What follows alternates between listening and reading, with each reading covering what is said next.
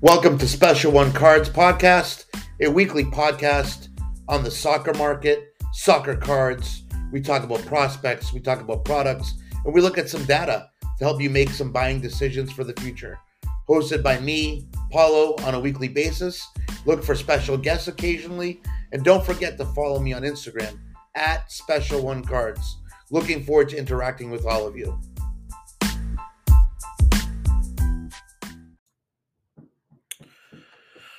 Welcome, everybody. Episode 23. Wow, we're at episode 23 already. This is kind of crazy. 23 is a meaningful number for me, uh, given that is my birthday number. So, meaningful number. Anyways, guys, thank you for joining once again. Appreciate all of you coming on. This is re- being recorded in a few segments, uh, but it will be out on Wednesday, so you're probably listening to it today, I hope. So, thank you again for listening. If you are not following me on Instagram, make sure to follow me at Special One Cards.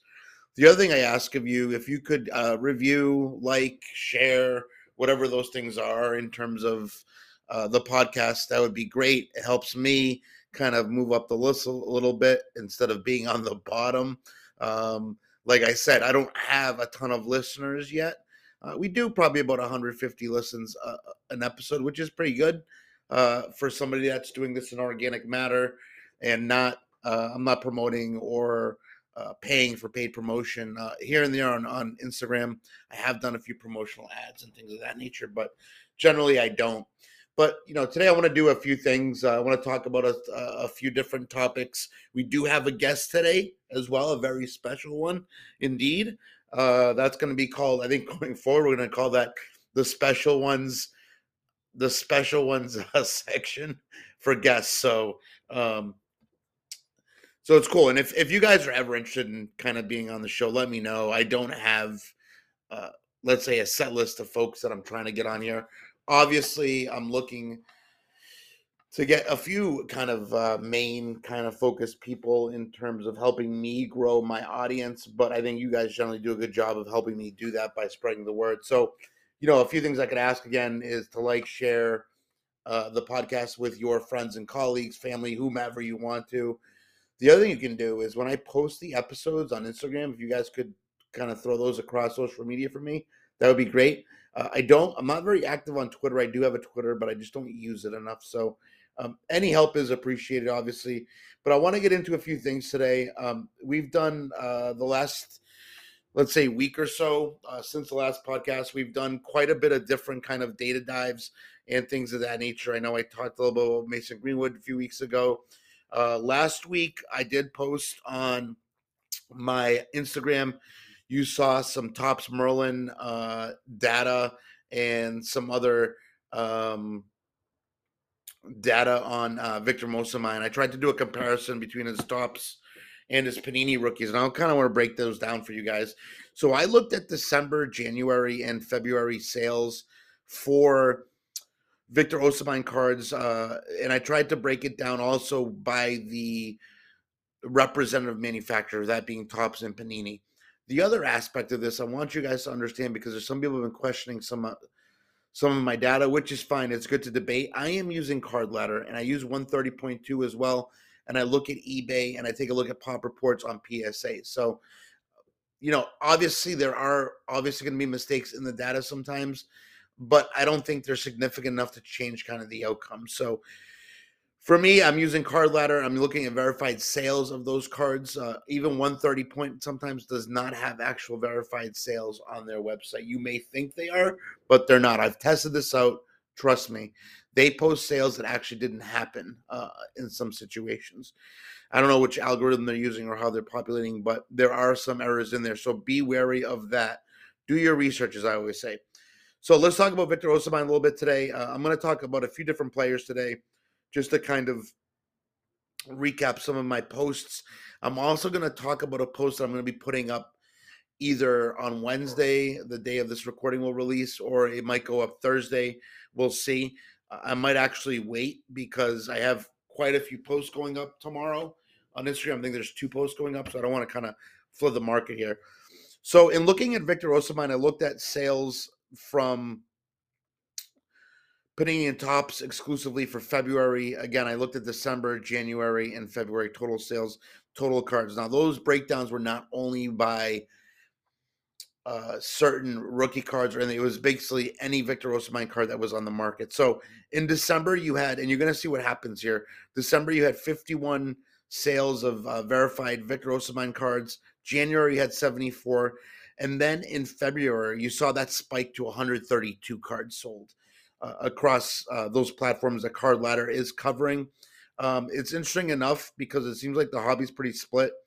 When I look at, I tried to narrow it down between Topps and Panini rookies, and uh, for uh, for February at least, I did. I think I probably did a good job of that. Uh, you had 66 Topps Merlin sales, and you had 59 Panini sales, which are the Mosaic Serie A releases, and there's a few variations in there. Some notable things to consider here. You had um, on February 25th, you had a raw, or let's actually go backwards a little bit here. So, February 15th, we had a black refla- refractor PSA 9 out of Merlin that sold for $652. Now, this morning, I did see a card. It was a gold of 50. I think it was a PSA 10 that was at 772 or 777. Shout out to Jamie Salt. I think it's his card at Jamie Salt. Um, 652 on the black refractor PSA 9. I don't know if that card will go for now. It probably a lot more than that. Um, then on the 22nd of February, you had a gold atomic PSA 9 sell for 300.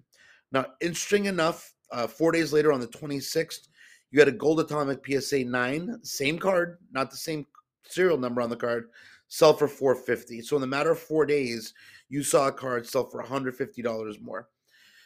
Now, looking at raw sales on the 25th, you had a raw gold sell for 350. You had a PSA 9 gold on the 26th as well, sell for 585. And on the 22nd, like I had said before, there was another sale for 399 uh, Merlin. So the prices have kind of been all over the place in terms of the PSA 9 golds. You had a, sa- a sale of 399 on the 22nd. Four days later, on the 26th, a Merlin Gold PSA 9 sold for 585. So that's a 200 almost a $300 increase, uh, excuse me, $200 increase almost um, uh, in 4 days for that gold. So the hype is there, the hype is real. And I think when I made this post, I was talking about is he too expensive now? And it looks like the boat may have sailed on that. He may be too expensive unless you find some deals or if you find some numbered stuff in kind of some bargain boxes at shows. So again, we'll look at the Atomic again. Again, the Atomic on the 22nd sold for 300 at PSA 9. That's the gold Atomic refractor. Then on the 26th, it sold for 450 a PSA 9 as well, the same card. So you had a $150 difference there. So the market is reacting uh, accordingly. It's interesting that a gold Atomic PSA 9 sold for 450 like I stated, and then a regular gold at a Merlin sold for 585 on the same day me personally, I'd rather have the gold atomic. I think that is one of the most beautiful cards in the hobby. But I just wanted to talk a little bit about Victor Osimhen. The hype is real. His pricing has gone kind of bananas. Uh, and like I said, there is an auction today. Uh, I'm not sure it may have already ended, but it's a it's a gold. Uh, I think it's a PSA 10 Osimhen uh, of 50, if I remember correctly. But it was um, at 777 last time I looked. So in the matter of like a week and a half, we've seen these cards absolutely go nuts. Uh, so there is opportunity, right? You got to look through your stuff. A lot of people have this stuff kind of lying around. Um, and now, hand in hand with that, on the next day, I posted. You may have seen this. I, I made a little post about Giacomo Raspadori and why he's relevant. So, Raspadori is a Sassuolo. Uh, he was acquired from Sassuolo by Napoli this past summer. Really good player. And the reason why I'm looking at him, and you, this isn't some, this isn't, you know, this isn't, uh, I'm trying to find the correct word here to use, but this isn't something that you have to be really smart to understand. All right. If you've got a striker at, and Napoli is not a low level team, they're going to win Serie A. I think they pretty much already won it. You have to start thinking about teams that aren't, let's say, the top flight teams or the top level teams like the cities, the Real Madrids, the Barcelonas of the world, the Uniteds of the world, um, the Chelseas of the world, where they have endless kind of budgets to spend on players, you got to start looking at players that are on teams that maybe they don't start as much as they should, or there's somebody in front of them that that's that may be better at the moment. So in Napoli's case, right now, Osimhen is the better option uh, instead of Giacomo Raspadori. But Osimhen's probably gonna get sold this summer. He's probably gonna get moved this summer. So you have to start thinking about why it's important to look up kind of the backups or the next in line to take over that spot. Where will the goals come from, right? At Napoli after Osimhen is gone. I'm not saying he's definitely gonna be gone, but I, I can foresee him being gone um, this summer. So look at Raspadori. You know, his average uh, rookie ticket, uh, the base is seven to 14 bucks. Uh, I picked up a cracked ice Origins of his, which is number to 23 last week. I think it was for $75 I paid for that card. So a little bit more money than I want to spend, but you know, I feel like the risk is worth it there. Uh, you look at Raspadori, he's got stuff in Mosaic Serie A, he's got stuff in Chronicles, and he's got Obsidian, right? One of his notable Obsidian sales was a etch to 10.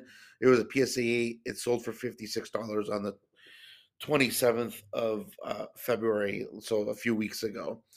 Now, his uh, in Chronicles, he's got various different rookies from Origins to uh, XRs uh, to rookie. I think he's got a rookie ticket. I can't remember that. I, I could be wrong there, but his XR cracked ice of 23, a PSA 9 sold for $97 in January on the 18th this year.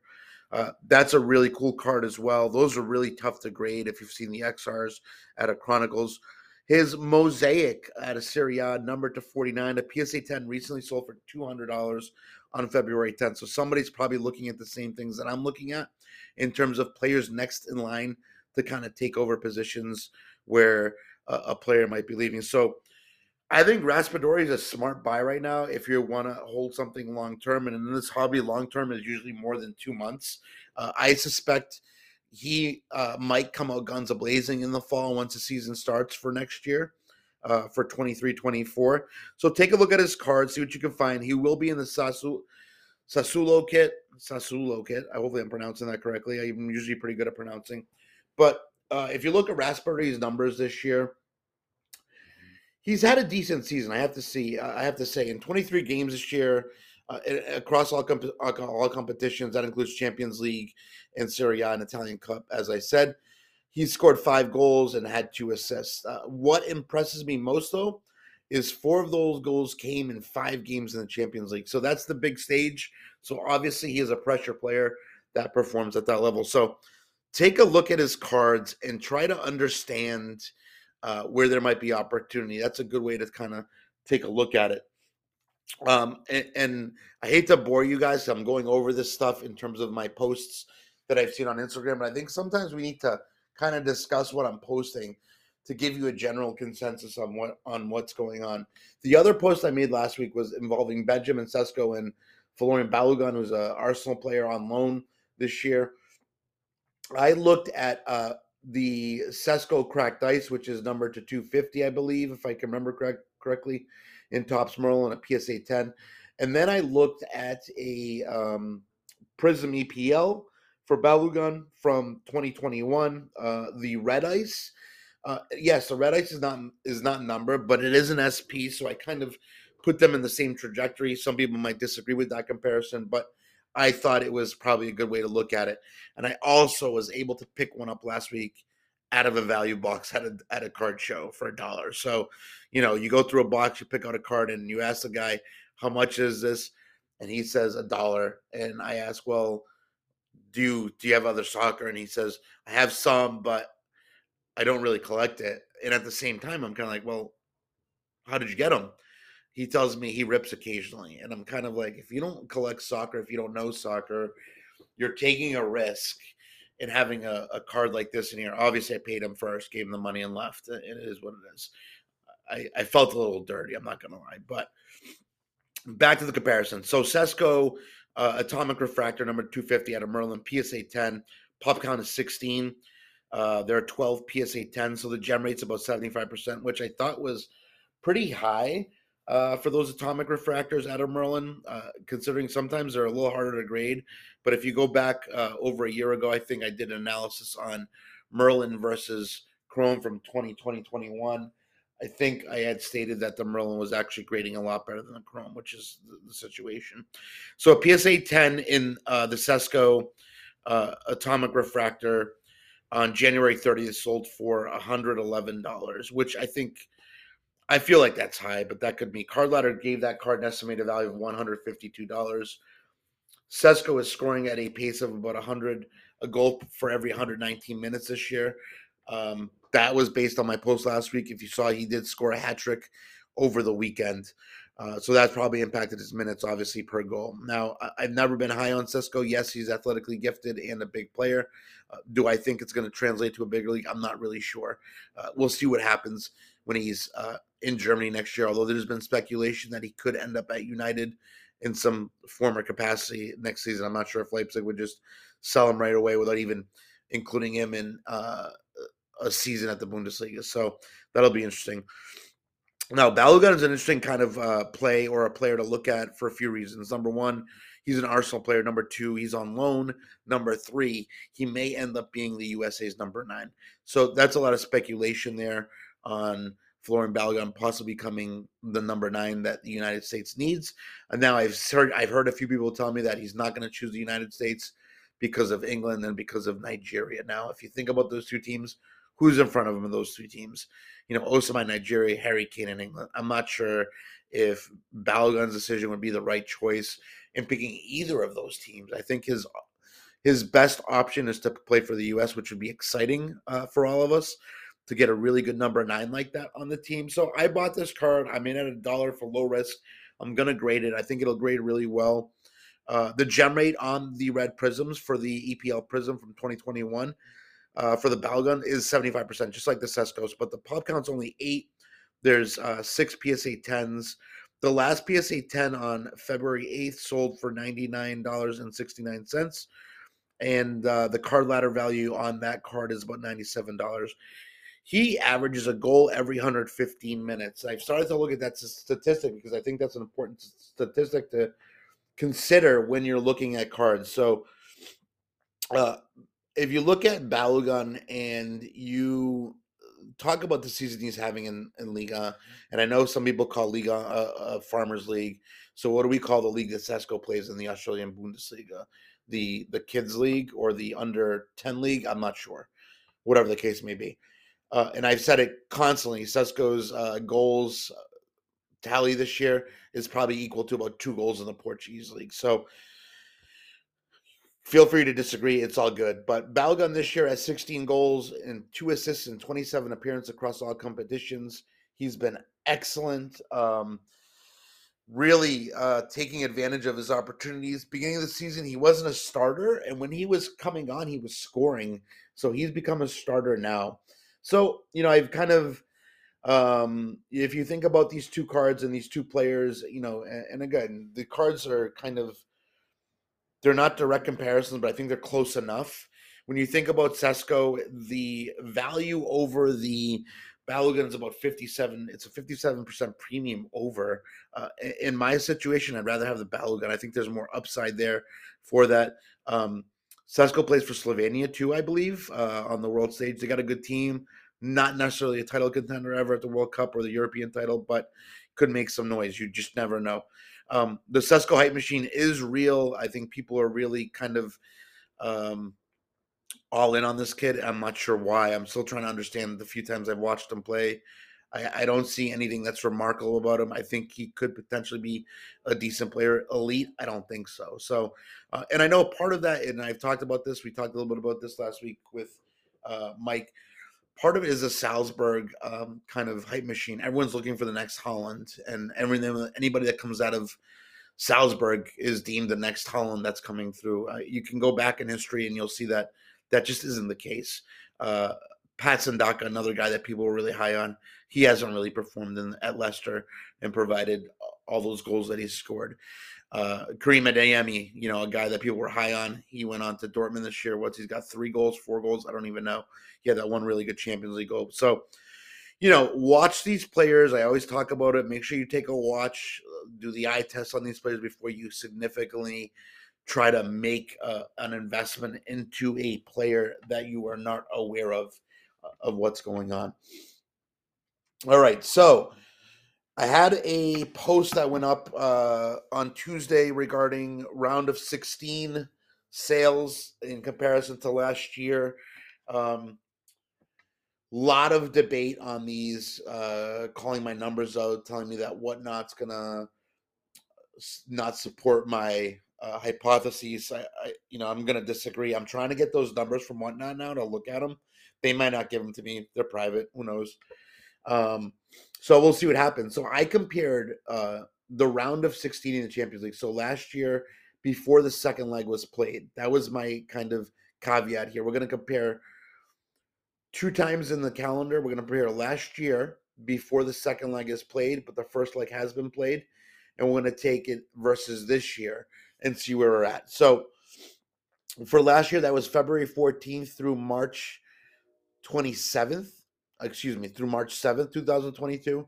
And then this year it was the date February 13th through March 6th of 2023. So, you know, you look at the market and what and what it is and what it's been like uh, based on the data that I uncovered uh, from Card Ladder, we saw an average daily sales volume in terms of dollars down 69.6%.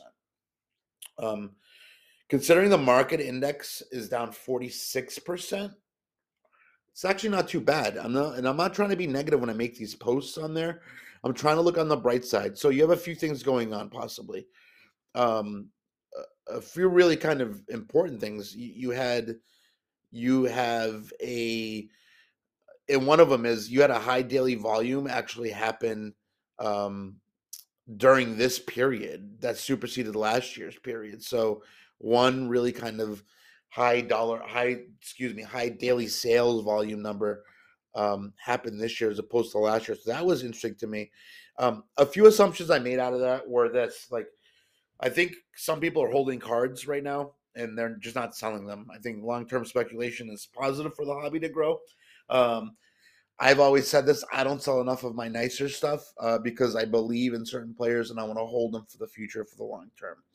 Case in point, Goncalo Ramos, right? I'm a Benfica fan. I enjoy the card that I have. I like the player. I like the team. I'm not inclined to sell the card. Once in a while, I throw it on eBay, like yesterday um, on Tuesday when he scored the two goals in Champions League for fifteen hundred dollars. I did as a joke, and it nobody ever buys it, but it's a joke.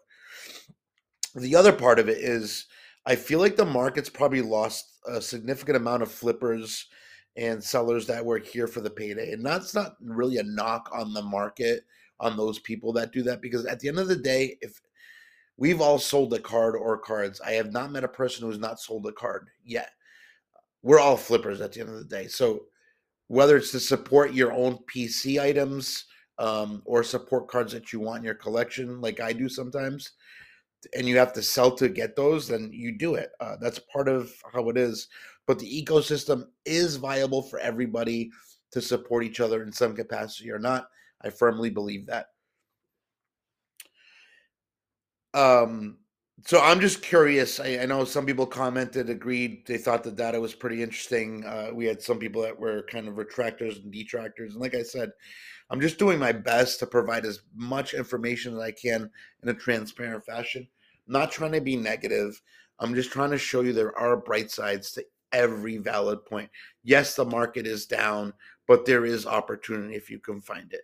There's a lot of it. You just got to be smart and do your research. Uh, that's the important piece to, to really kind of um, progress in the hobby and progress in uh, how you collect, how you buy, how you sell. Just think about those points and why they're really important. Now, I also have a post that's going to be going up either Thursday or Friday, I think. Uh, I looked at some players specific kind of the the hot attacking players in uh, the hobby right now at the moment. Um, and I, you know, I'm talking about. I'm talking about uh, specifically Florian Balogun. I'm talking about Benjamin Sesko. I'm talking about Victor Osimhen. I'm talking Goncalo Ramos. So four players, four strikers that are hot in the hobby. Uh, in some cases, they're hot on the field. In some cases, like a Sesko, he had a hat trick this week, so he was hot kind of overnight. Uh, not really overnight, but uh, you you you understand what I'm saying in terms of who people are chasing. I ran a report. I wanted to run a report on Card Ladder to try to identify sales for each player from August 1st through November 30th of 2022. The reason I chose those dates and excluded December is I thought December would kind of sway my results because three of the players on that list on this list were not in the World Cup. So Goncalo Ramos was there, and if you recall, he had a hat trick, which would have spiked his card sales that way. So I wanted to kind of retract uh, that data. So between the four players, you had, um, I think it was about 15. Let me think here. Let me look at this data again. So you had um, 707 uh, Benjamin Sesko sales. You had 262 uh, Victor Osimhen cards get sell, sold. Excuse me. You had 78 Goncalo Ramos cards sell, and you had 70 Folarin Balogun cards sell. So that's really interesting to me because if you look at that, the hype machine again, uh, Sesko commanded about 63% of the total market in terms of quantity of cards that were sold. He, uh, from August through November, he was the main guy. Uh, Goncalo Ramos third, and I'm kind of like, I can't believe he's third uh, at 78. Um, on my first episode of my podcast, if you've been listening this long, the first episode I talked about uh, Goncalo Ramos as a player to watch. It looks like some people may have taken my advice. I don't know who did it, who didn't, but um, that those numbers are kind of surprising to me. Not just because of disparity. I figured Osimhen would be a little higher because I think people were a little excited about him. Maybe they weren't. I know I was. Um, but when Sesko commands 63% of the total sales between these four players, it's really kind of jaw dropping to me. A guy that is uh, a hype machine that's baked on um, playing in the Austrian Bundesliga, which is a very low level league, uh, is driving kind of the sales in terms of volume on those four guys. Wild to me. Now, the next piece of this I did is I took January 1st of this year through the end of February and I looked at their sales. And you'll see this post on Instagram uh, probably on Thursday, but um, you saw this drastically change quite a bit. Um, Sesko now only accounts for 36% of the sales of, of, of, these four players.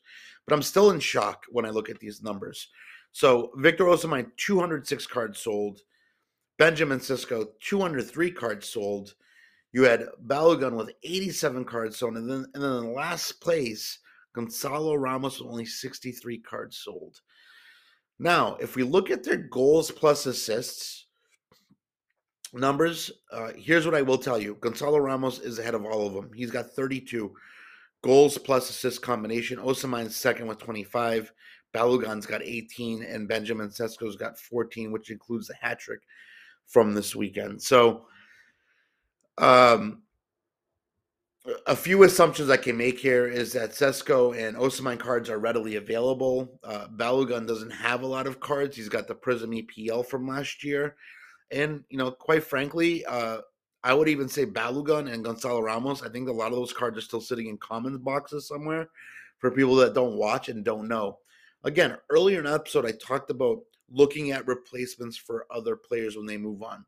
Darwin Nunez, perfect example. Gonzalo Ramos was the next in line to replace him, and he did at his position. Uh, and Ramos has been clinical. You saw yesterday, he had two goals in Champions League and an assist, and he showed you he can really do a lot. A very diverse striker, center forward, who can even play the number 10 role, can play a left wing role if he has to.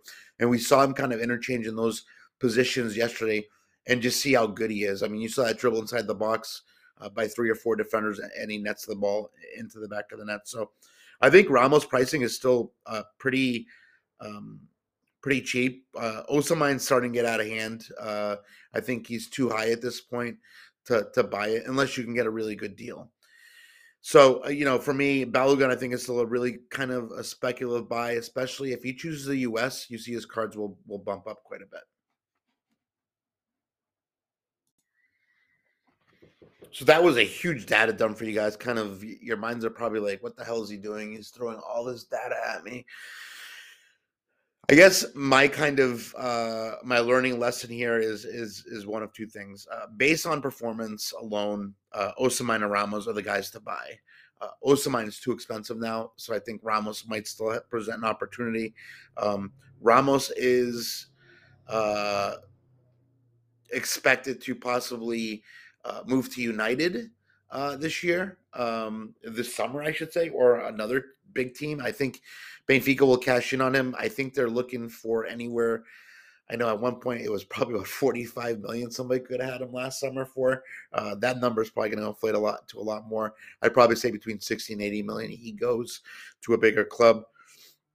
Uh, lastly, um, you know, again, I talk about this all the time, but watch the games, do your research on players and their performances. Don't just watch YouTube clips to make assessments on players. Do the eye test. Try to recognize where their game is strong and where their game is weak.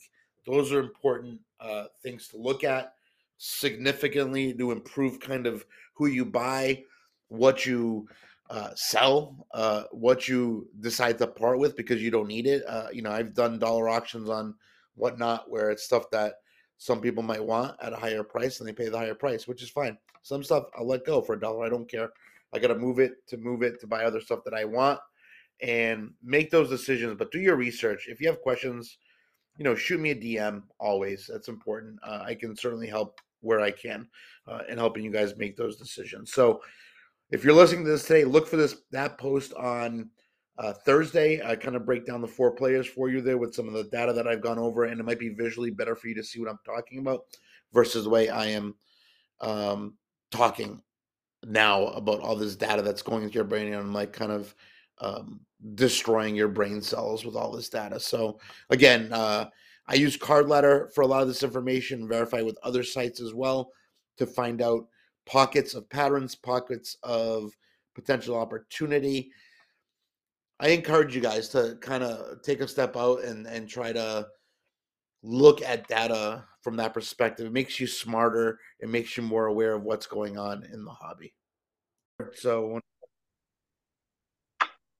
all right, guys, welcome to our special guest today. Hot off a two goal performance in yesterday's Champions League game against Club Bruges. Welcome, Goncalo Ramos, to the podcast. By the way, I'm only kidding. I wish. Welcome to the podcast, Paulo. Uh, same name as me. We have great names. Um, Paulo, introduce yourself. Give us your Instagram handle. Tell us a little bit about yourself.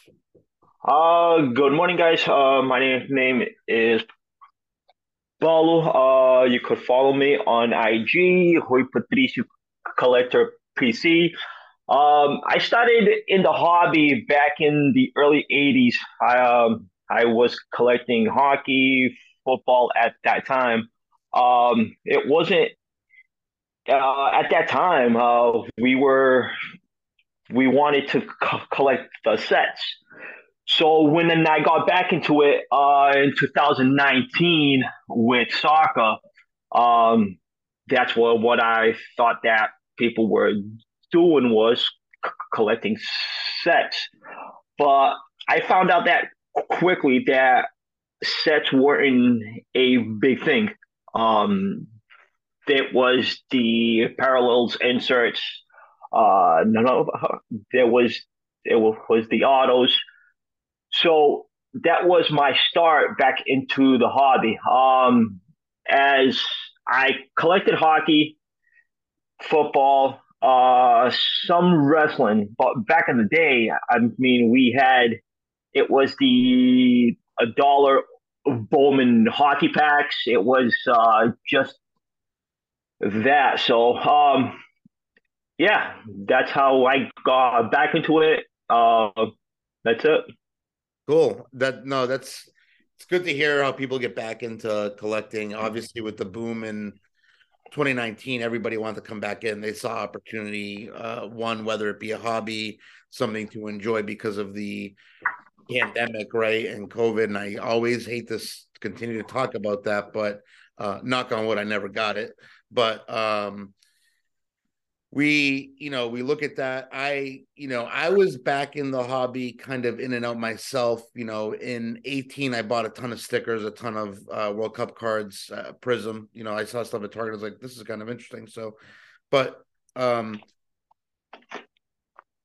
i always call you rui because of your your your your handle on instagram how did you and it's kind of interesting because there's a lot of people out there that collect particular players. And just so you guys know, uh, his Instagram is Rui R U I underscore Patricio P A T R I C I O underscore collector PC.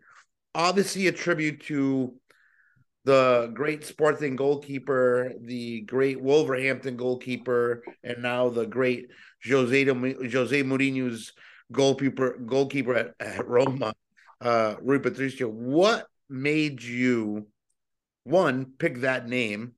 Obviously, you like Rui Patricio, but and you have the most extensive Rui Patricio collection I've ever seen. But what is your your thought process behind that? Why we all want to understand. I mean, we all have our choices, but we all want to understand. You know, why do you collect Rui Patricio? Why is that your handle, etc.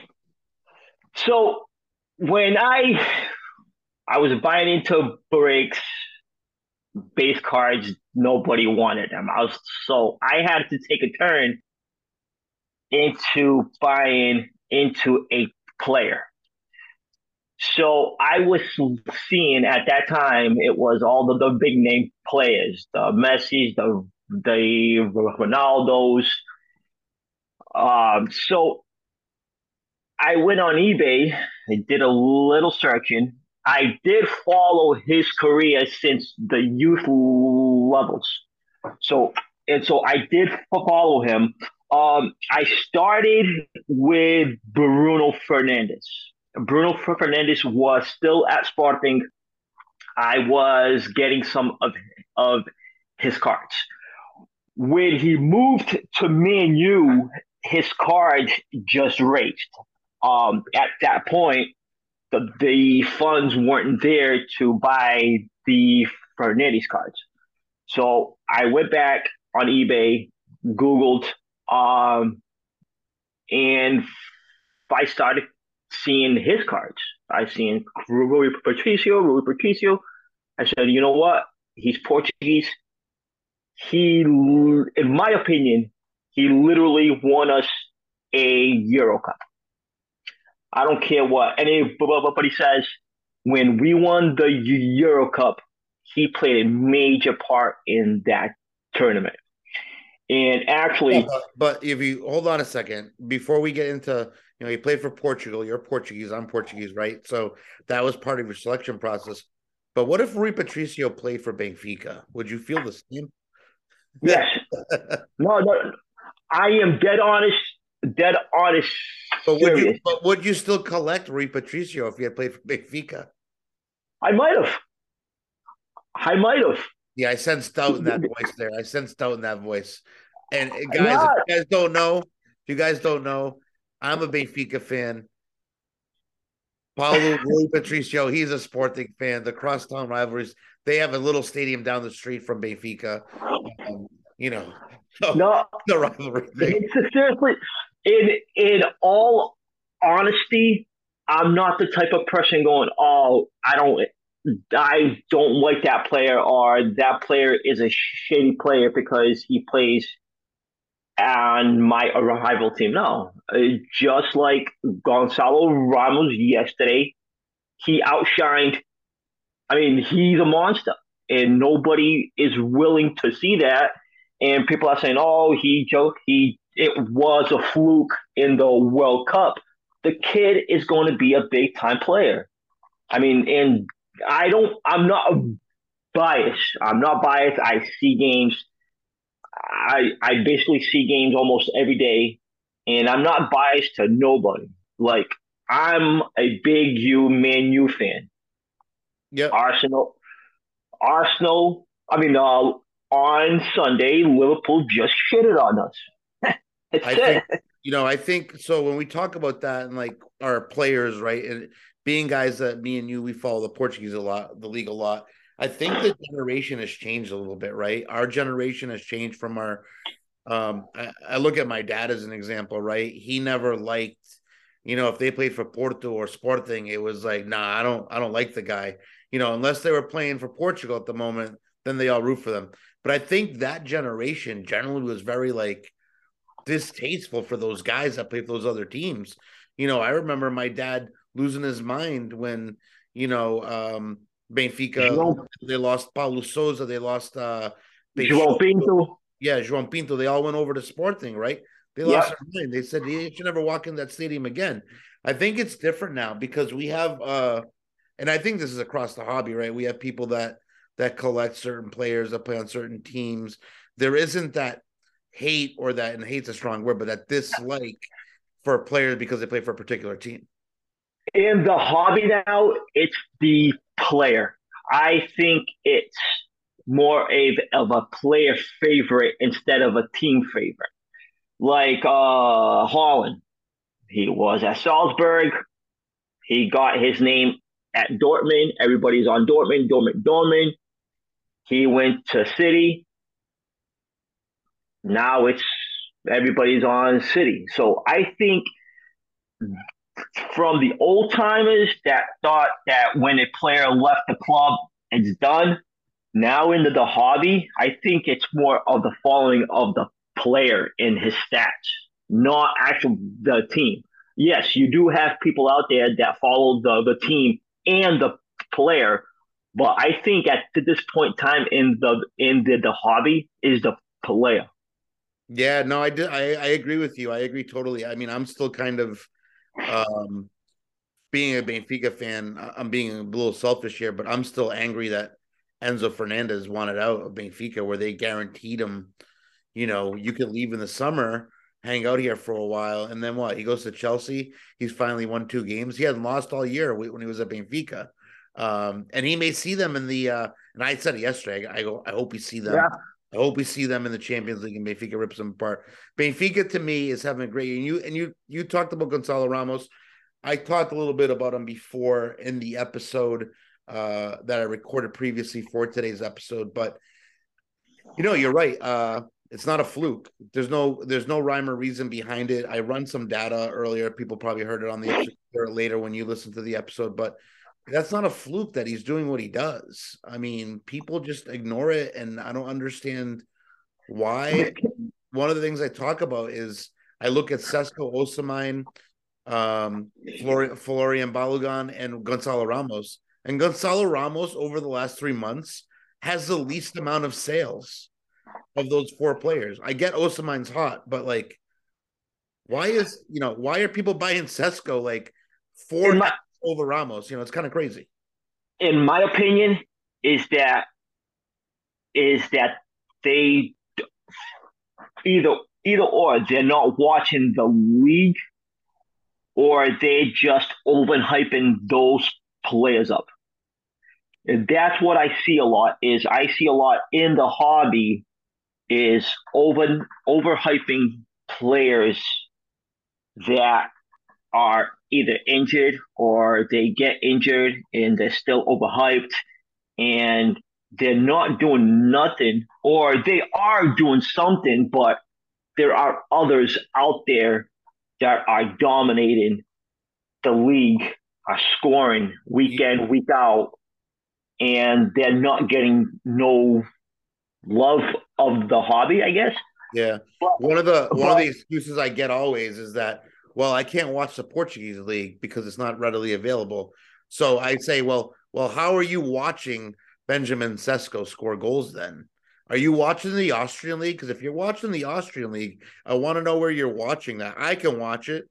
Uh, you can watch it because we have those tools in place that we can watch those games. But you know, some of these guys I don't understand. There's where there's a will, there's a way to watch these games, and that's the problem with the hobby. We don't see enough people taking the time to spend uh you know an hour and 45 minutes. Um obviously we do a lot more than that on the weekends watching games but people aren't taking enough time to watch players and do the eye test to make sure. You know you look at a guy like at Sporting like Pedro Gonçalves right? He got some hobby love uh at the beginning because of he had come out in the product last year, right? And he had one of his worst seasons that year too, through injuries and whatnot. The year before he was excellent, and he's excellent again. But the hobby isn't recognizing that. It was that chase initially. Oh, he's going to be good. Then you have people say, "Oh, he's too old. He's 24." You know. It's funny. It's funny that you say that because I'm looking at Pedro Gonçalves's cards right now, and this is what I got: a yeah. Topps Steve Aoki auto out of 25, and a Steve Aoki auto of 49. So that's kind of funny as you said that, and and I'm actually and staring here. Uh, with the technology that we that we have now, there is no excuses of not seeing whatever league you want, want to watch. That's all I I have to say on that part. Um, I do watch a lot of soccer. Um, I listen to podcasts. Um, every time there's a game, I try to watch at least at least a half. Um, so that's part. I mean, I got into soccer. It wasn't even because of my father. It was actually because of my grandfather. Um, he would take me on Saturday mornings, Sunday mornings to the local leagues around here. Um, and his team in the Portuguese league was actually Academica. He was an Academica fan, and um, and I just started. I was probably seven, eight years old. So that was the way that I started watching soccer more. But was that the was that the Laza League? Yes, it was the Laza League at that time. It was. It was. Uh, so and so it brings me back a lot of memories. And that um, league, that league, people don't people that are listening to this podcast that don't know about that league. That league is they had some really good players in that league in the early days, and they had and they were they were paid those players. They were paid. They were paid. They were fed. Uh, I actually know a couple of guys that actually came over from Portugal to play in this league. Um, the local league Laza, they were big time in this area. And I, uh, I and I, um, I know these things too because I've never told you this because my dad was associated with one of those teams back in the day. Yeah, I'll tell you offline about that sometime. Yeah, so my so my dad was a president of one of those teams. No and, kidding. And they had to. He purchased a bus for that team. Yeah. Time, he had players that he had to pay. Um, but the quality of soccer was was really. I mean, in today's standard, it's probably uh, what is that? The US, the USNL, the US. Uh, you, you, you, USL. Probably yeah. you, probably the USL too. Um, I remember going to games on Saturday morning, Sunday morning. It was a couple of hundred people there. Oh yeah. I mean, for for a local game, for local people, there were a couple of hundred people there. Now, you go to these games, you get a. I was part of a semi-pro team for the last four years. We probably had a hundred people the most. Back back then, it was you're talking four or five hundred people. Oh yeah. No seats, no seats, no benches, no nothing. Just people surrounded the whole field. Standing around, yep. Standing around and having a go for time. But but yeah, but um but that's the point that people don't watch the leagues. People don't watch games. They just listen to what the others are saying. I understand it's it's the hobby is to make money. Yes, everybody I don't care what you're gonna tell me. Oh, I'm a collector and this and that. You know what? I thought the same thing. I was a collector. You know what? You sold one card. You're flipping it. Yeah, exactly. End of story. End of story. I don't care what you say. You sell one card. You're a flipper. And yep. the overhype. I mean, to me, that is nonsense. That is nonsense. And you're trying to sell a player on a one game performance or or you're selling a player of what you're expecting what he's go, going to do. Now, if you're overhyping a Hazard or Cavani or Thiago Silva, players like that that have established a career in this game, okay, that that's fine. But how could you overhype a player that hasn't shown anything yet that you think you could buy that card for sixty dollars? Ne- next week, what happens if he pulls an ACL? I mean, that could happen to anybody. I mean, put it this way. You know, earlier in the podcast, and when you listen to this podcast later, you're gonna you're gonna hear this data, but I'm gonna bring something up here. So back, I ran some numbers. Again, I talk about Folarin Balogun, Victor Osimhen, Sesko, and Goncalo Ramos, right? Yeah. So since January through the end of February, so it's two month kind of window. 206 Osimhen cards sold, which I understand because he's having a great year. Yeah. 203 cards of Sesko sold.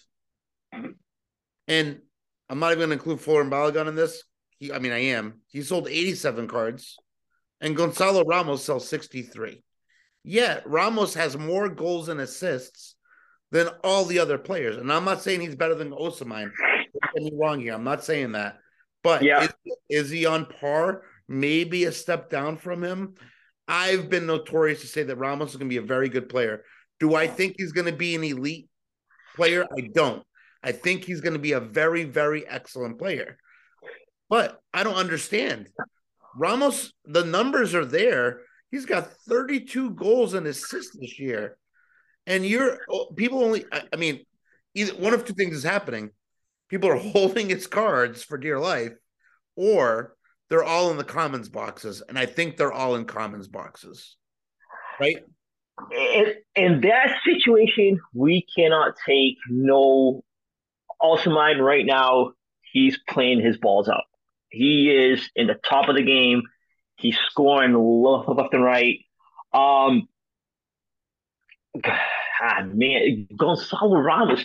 I think, I think these hobby players, uh, the people in the hobby, are holding them. I think they're waiting for. I think, I personally think they are actually holding them for a breakout when he gets traded or he gets sold. If he goes into the EPL, I think you're going to see more of his cards. Now, here's another thing that I it bothers me about the, the hobby is is when they come from a different league and they play two or three games. Oh, they they are shit. Oh. You're they're a coming flop, or they're a flop. right. It's let's say uh Dar- you're Darwin coming, Nunez. Darwin Nunez is a good example. We talk Right. about Darwin Nunez, right? Gets to Liverpool, we were like, this guy's not good, or he's not good enough. Listen, give the guy some time. We saw him at Benfica his first year, didn't do anything.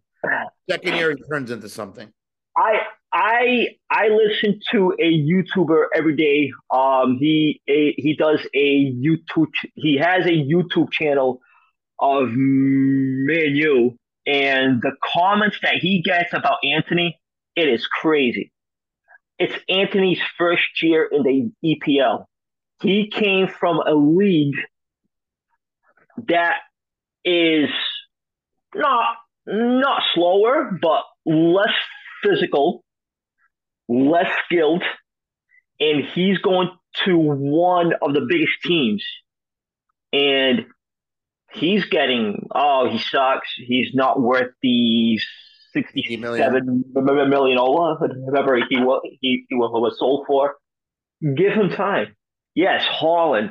Haaland is just another, he is a, just another story. Haaland is just amazing. You know I what? know I, I've I've been pretty brutal on Antony too, but I also and lately I haven't because again, like you said, give him a season to adjust. to a new league. You have to do that. Haaland is a different story, but but the my question with Haaland is when is he going to score a meaningful goal? I feel like all of his goals are meaningless goals, right? All his nothing has been a goal that they needed at that moment to score. The guy who scores their goals when they need them is Bernardo Silva, or you know, or um, Foden, or Mahrez, or Foden. Right when they need that yeah. goal, those are the guys doing it. Now, next week, they're probably going to need a meaningful goal from Haaland. So he proves me wrong. Um, they got Leipzig at home. It's going to be a tough game. Um, what do you think about the games that are going to go on today? Bayern, PSG, Tottenham, AC Milan. Give me your prediction. Uh, so Bayern's got, Bayern's got the one one nothing lead on the aggregate. Well, there's no more goal. There's no more goal. Right, right. Those goals are gone finally. I, I yeah. totally hated that. I hated the home the home and away goals. Yeah. Um, my prediction for today is Bayern shut down PSG, and I watched the PSG game last weekend they don't they don't look fluent. They don't look fluent. I don't know what's missing there. Um, Messi in the first 20 minutes or so disappeared. Yes, he get back into the game. Yes, they they dominated after that. It was it was like 3-0 at halftime. But if they if PSG doesn't come out firing in the first 15, 20 minutes, they're going to be in trouble. Yeah. Bayern, they will stack up that midfield and the, and the back. I mean, Bayern might play with five in the back. Yeah. Who knows? if they play five in the, the back, it's going to be hard to break them down. A team like that, a very organized back five, PSG is going to have a hard time breaking down that back line. And then the second game is uh, good old uh, uh, Spurs and AC Milan. Antonio Conte, the Italian connection with AC Milan, right? Um, no, he, he, I mean, he's a he's a Juve guy, but um, playing a team from his country you know, Milan goes there with a one nothing lead. Leao looked really good in that first leg. He is such a good player. Um, but Leao hasn't played that well when he's gone to England. When he's had to play in England, he, even when he played against Chelsea in the group stage, he didn't look great. Uh, so I'm wondering what he does uh, at Spurs if he can turn it around, Leao, and have that impact that he had, you know, uh, a few weeks ago. I mean, who knows? And also on the way that Kane is per- performing, it wouldn't su- surprise me if Kane just bags two goals, seals the game. Um, yes, Leao is kind of uh, fallen off. Um, I don't know if his mind is already in the summer transfer window or what. Um, I believe this summer he might be moving.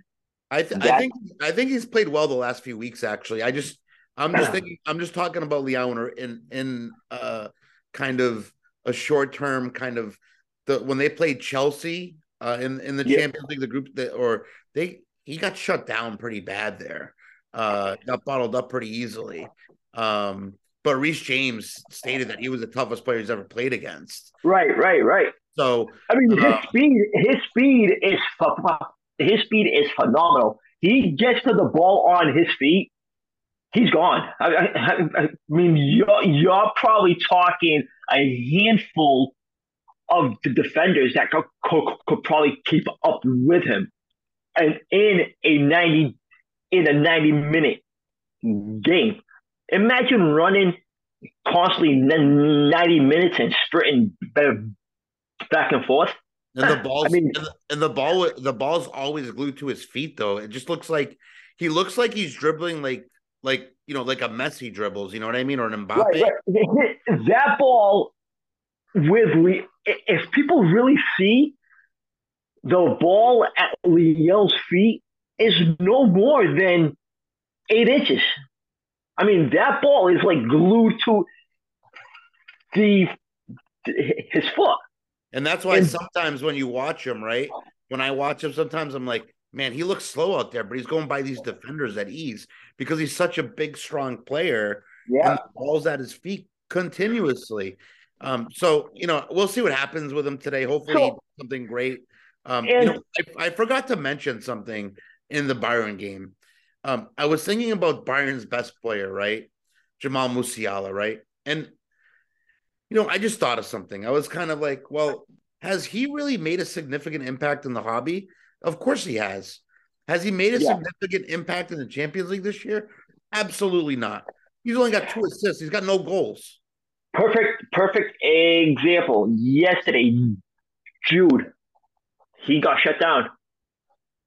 Jude was even, even he said in the in the interview that they had a few chances and nothing. I mean, did did did he play a big part?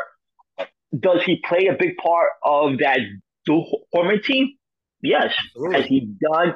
Has he done anything for the hobby as of scoring goals, assists? No, but are their prices on demand? Yeah. I mean, are they looking at the future? 100%. What if they tank? Yeah, I'm just, you know, I, am just thinking about Musiala, right? Everyone's, you know, and, and I I think he's an excellent player, but oh, he is, he is. He hasn't he hasn't performed in the Champions League. He's got two assists in six games. And then you look at his his Bundesliga year, he's having a great year. He's got 11 goals, eight assists in 22 games in the Bundesliga. I mean, you got to perform at the Champions League at the highest level to be recognized, right? We saw that with Ramos yesterday. He's got now three goals, I think, in the last two games uh, in the Champions League, where he only had one at one point in the group stage. But Ramos is a different type of player, a different type of striker that can play and overlap on that left wing, that center forward position. He can play at the number 10. Very different. Um, so I'm interested in what Musiala does today. If they let him run at him and let him try to like kind of take control of the game to make things happen. That that is like us watching a team in the league play.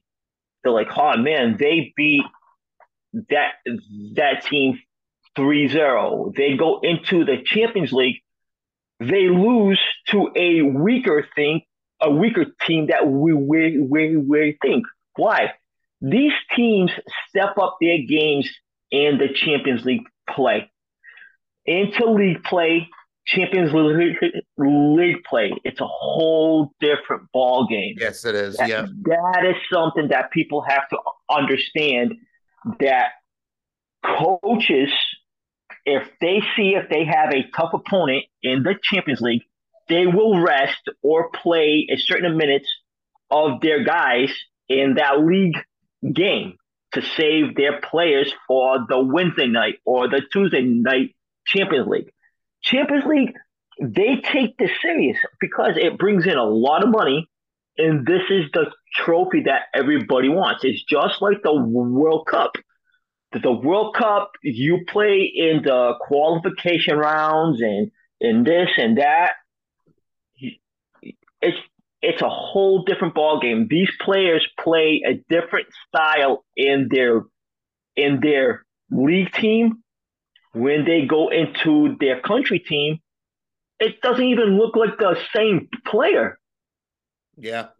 No, I agree. I agree. Um, we don't have a lot of time left, so uh, yep. I, you know I want to kind of, um, no one thing. Uh, one thing that might excite you uh, that I kind of uh, looked over yesterday when I was looking at that Benfica team, and I hate to keep talking about them because you know, sports isn't there anymore.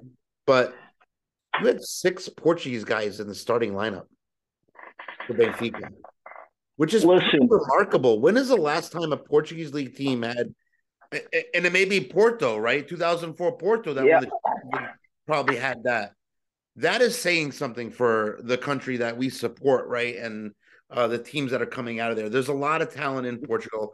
Everybody there, um, there is there is a lot of a lot of talent uh, from what I remember right now, it's the most talent young players that we see in Portugal right now. It's right now. Um, and I am actually excited because uh, we've planned a family trip out to Portugal in September. And my girlfriend's cousin's husband, he actually sent me a text yesterday that we are going to go watch the Portugal national team on September 11th in in Algarve. So I cannot wait for that. Um, and I hope that we see all these young players instead of the William Carvalhos, the João Marios. Yes, they are excellent players, excellent. But at this point, I think they shined. They shined for the national team. You know what? Give these young kids a shot at it. Give these Chiquinhos, Ramos. Uh, I, I mean, Portugal's loaded. Portugal is loaded with them. So why don't you give these kids a shot at it? See what they could do instead of the veteran guys. Yes, keep the keep the Jotas in there, the Bernardo Silvas in there, the Brunos in there, but give these kids an opportunity. Let's see what they could do at the national stage. Yep. All right, man. I appreciate you coming on, but I always like to ask one last question. we have about uh, I think two minutes because my uh, recording is going to time out here. But what is your passion? It doesn't have to be hobby related. It doesn't have to be, you know, what is your passion? My first passion, I'll tell you the truth right now, and I believe that I haven't told you this. It's collecting soccer jerseys. I got over about 400 soccer jerseys right now. Oh man. All different leagues, all different countries. Um, I I got I got Benfica jerseys, I got Port jerseys, I got Bayern, Ajax, you name it, I probably have it. That is one of my passions that nobody kind of knows except for my girlfriend, and she hates it. Very cool, man. I, you know, it's funny. I had a bunch of jerseys too, and like I was in college and I donated all of them like an idiot. Like I had some really good stuff, and so that you know, I still have some things, but not 400, that's for sure. But uh, yeah, easy, easy, easy 400. all right, man. Thank you for coming on. You guys know where to follow him. Follow him, Rui underscore Patricio underscore collector. He does stream on whatnot occasionally, once in a while, as I do as well. Give him a follow there too, as well. If you guys have questions, throw him a follow, send him DMs. I'm sure he'll answer them. Thank you, sir. All right, man. Take care. Have a good day. You too.